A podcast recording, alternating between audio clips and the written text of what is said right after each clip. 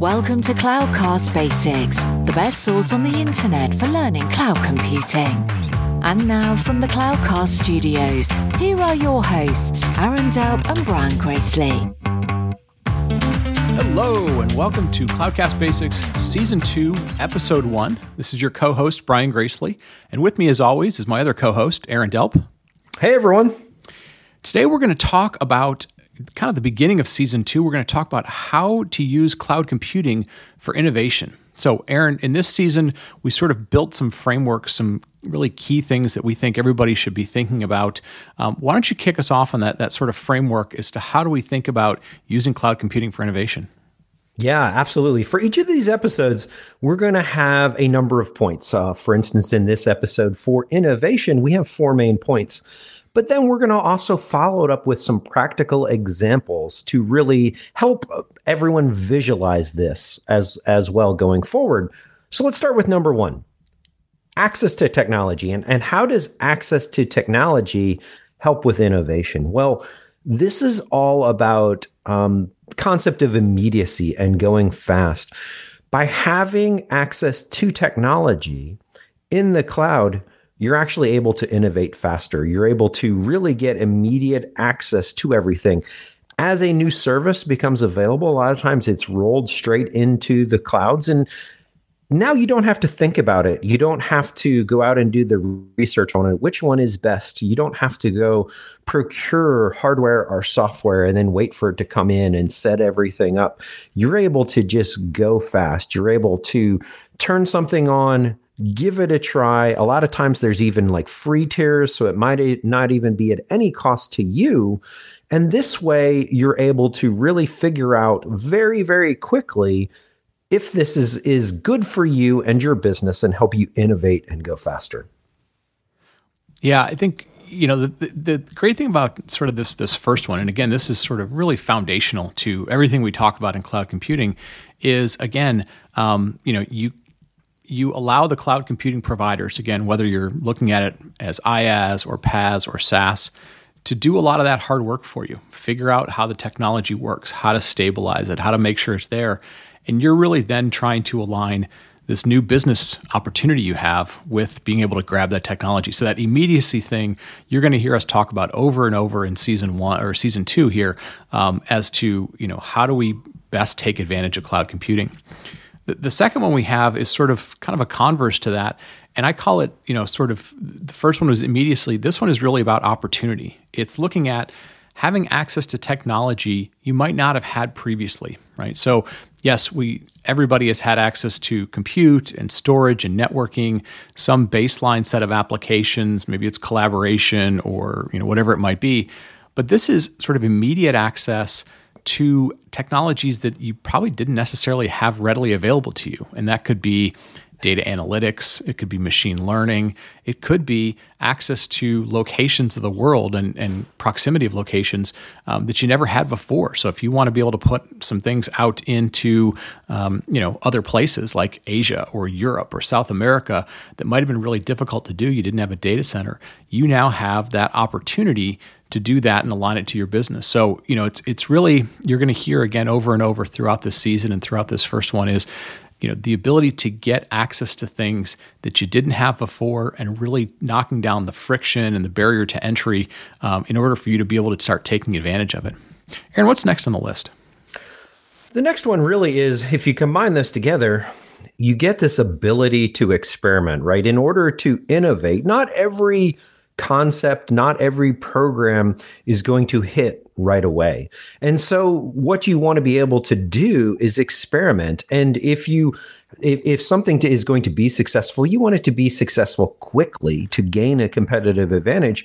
But the converse of that as well is if you if it is going to fail, you want to fail fast. You want to minimize the time and resources you spend on that that concept. And so this idea of the cloud lowering the barrier to entry, reducing the friction, a lot of times the services are on demand. Well, that leads to a lack of capex for many businesses. This idea of opening all of this up and being able to do it as OPEX versus something that could be capex and, and require a large upfront investment really opens up the potential to innovate and go faster in the business. Yeah, absolutely. Absolutely. You know, and the last one that we have on our, our list as far as kind of the big kind of framework key points here is, and I mentioned this a little bit in the second one, is is this idea of location independence. So location independence to us means really kind of two things. The first one is uh, location of where your technology resources have to be right? And and this is um, you know you don't have to be in close proximity necessarily to where your data centers have to be. Um, you no longer have to own that facility anymore. But you know if it makes sense, if where your business is going to be based out of, or there's some competitive advantage to being able to be closer to your customers. Maybe they're on the East Coast of the US or the West Coast, they're in Asia, they're in certain parts of Europe, wherever that might be um, you now have this huge footprint of the cloud providers again across IaaS, PaaS, and SaaS to be able to you know start as close to them as possible, which in a lot of cases is really important. It reduces the latency. It just makes a better experience for your customers. But the other part of location independence is you know, as we start to see more and more remote workforces, we begin to see people with skills all around the world.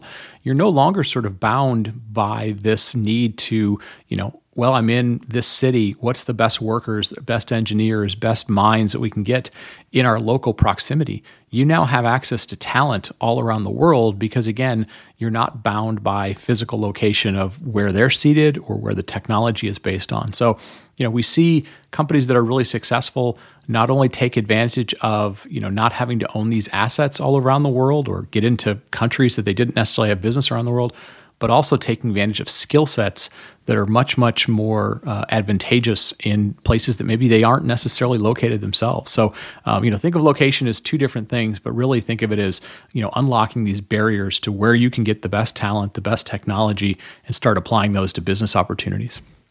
Now, Aaron, we sort of use those four pieces as a, as a framework to how to think about innovation. But let's let's get this back into reality a little bit. Give us some some data points and some and some things to think about about how innovations evolved and how cloud computing is kind of right in the middle of that.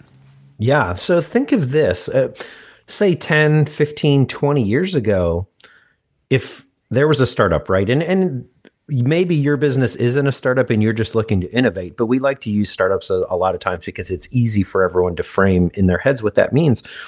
Let's say you were a startup and you wanted to go get VC funding and get an idea off the ground. Nearly the entire first round of funding, let's say $50 million, went to buying IT equipment and staffing up IT resources to build out that infrastructure. So the cost and timing of this innovation was extremely steep and slow because you weren't even at a, a, a time, this time to value for quite some time because you had to build everything out. You had to make sure everything was working properly. You had to make sure all of the pieces are connected as they should be. And then you handed the infrastructure over to the developers. You you handed it over to your data scientists. You handed over to the folks that were building tools to actually go prove out this project. So there was the huge upfront barrier both in time and cost. And that cost not just in the resources themselves, but in people as well.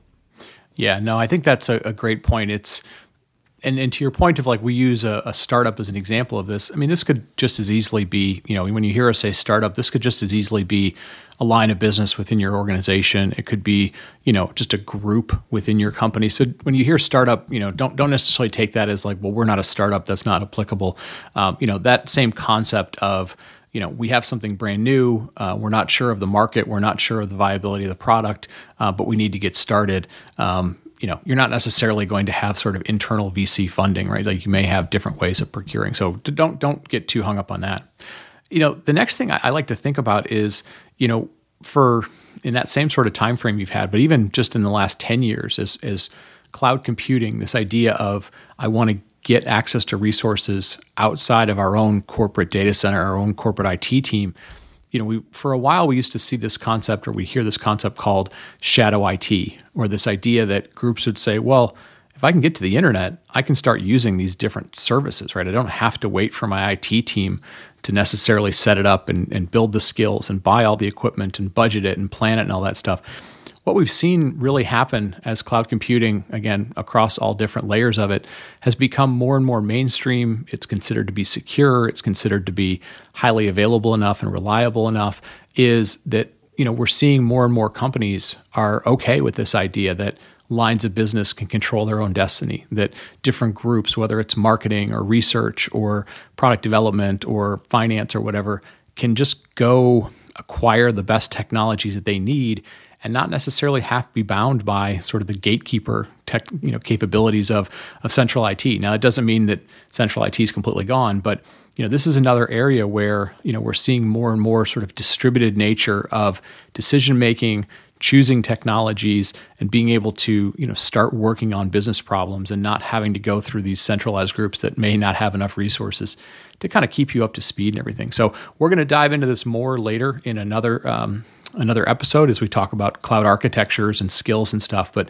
you know just keep in mind that we're seeing more and more flexibility from from different groups within organizations going out and taking advantage of the cloud yep and and think of this as kind of the last point what are we really doing when we're trying to innovate? Well, we are taking, uh, we're placing a bet. We're taking a certain amount of, of capital and resources, and we're trying to go find market fit. And through this innovation, it, it's basically how quickly can you get to something like that? How, how can I both minimize that upfront bet? and how quickly can i find that market fit so there's a you know a time aspect to all of this and there is a money and finances aspect to all of this. And innovation is really all about a, a feedback loop. How quickly can you, as part of your business, get that immediate feedback of what works, what doesn't work, uh, maybe you're going out and, and, testing it in a small market with a small subset of customers, and you're trying to iterate and refocus and pivot and do all of the things that are necessary until you you feel like you found that market fit for the innovation, and then it's time to kind of really put a bunch of resources and time and effort into that, so that you can go quickly from there. So this is all about minimizing that barrier to entry, reducing the friction up front. Yeah, absolutely. And I'll I'll throw a couple last sort of just tips and tricks, if you will, to think about. Um, you know, as, as you're going, okay, we're going to try and do this innovation. Maybe we're going to allow some teams some flexibility. But maybe what are some low hanging fruit things that you can try out that are going to help you in that kind of modeling of innovation, right? Like you don't necessarily have to say, okay, we can only start if we have a really big idea, but how do we start modeling an innovative culture uh, within your organization? A couple of things that that we've seen be really successful. Um, the first is you know, don't just take your current process of what you do in IT to the cloud. Really kind of think about experimenting with new processes that aren't currently used by your IT organization, right? Um, maybe how do you do self service? How do we think about you know purchasing in different ways so that we're not buying long term contracts? Like how do you start to build up some muscles thinking about on demand and, and spot pricing and so forth? Um, the second one is you know try new hardware and so you can you, you have the ability now to try new hardware and software without making huge upfront commitments right? Aaron talked about sort of the difference between capital expenditures and, and opex but it's also you know well what happens if we take that data science application and accelerate it with a gpu like what happens if I, we begin to try out this other database that we don't necessarily have uh, you know official in our organization? You can try out those things right? And you may only try them for a week or a month or a couple you know short period of time. You've got some flexibility to do that and then the last one that we see quite a bit that, that really can accelerate some things not so much just pure innovation but allowing you to shift resources and focus from things that you kind of want to get out of to things you want to do more is start looking at some of these SaaS applications that allow you to take, you know, kind of common back office things that today you're putting a lot of resources into maintaining. It could be email or an ERP system or CRM or whatever that might be, uh, HCM, and start looking at SaaS applications that can help offload that, right? You'll find that you know, while it may not be a pure cost savings uh, transition from one to the other, you may be able, you may be able to take some of your really valuable resources, your creative resources, and start applying them to really new ideas and so forth. So, um, Aaron, I think we, we covered a lot of things. I think you know, again, you're going to hear this throughout all the sessions, um, all the episodes this season. Is these frameworks? How do we think about these things? Because as a business leader there's never one way of doing things, but it's really helpful to have some frameworks. And we try and give you, you know, four to six framework points in all of these episodes to think about the different aspects of it. So, Aaron, you want to kind of wrap up uh, episode uh, episode one here and kind of frame up what we're going to do, talk about in the next episode? Yes, absolutely. So. We really hope you can see how innovation matters to your business. And on the next show, we're going to be talking about how cloud can help with cost reduction. Thank you for listening to Cloudcast Basics. You can find all the show details at cloudcastbasics.net or in your favorite podcast player.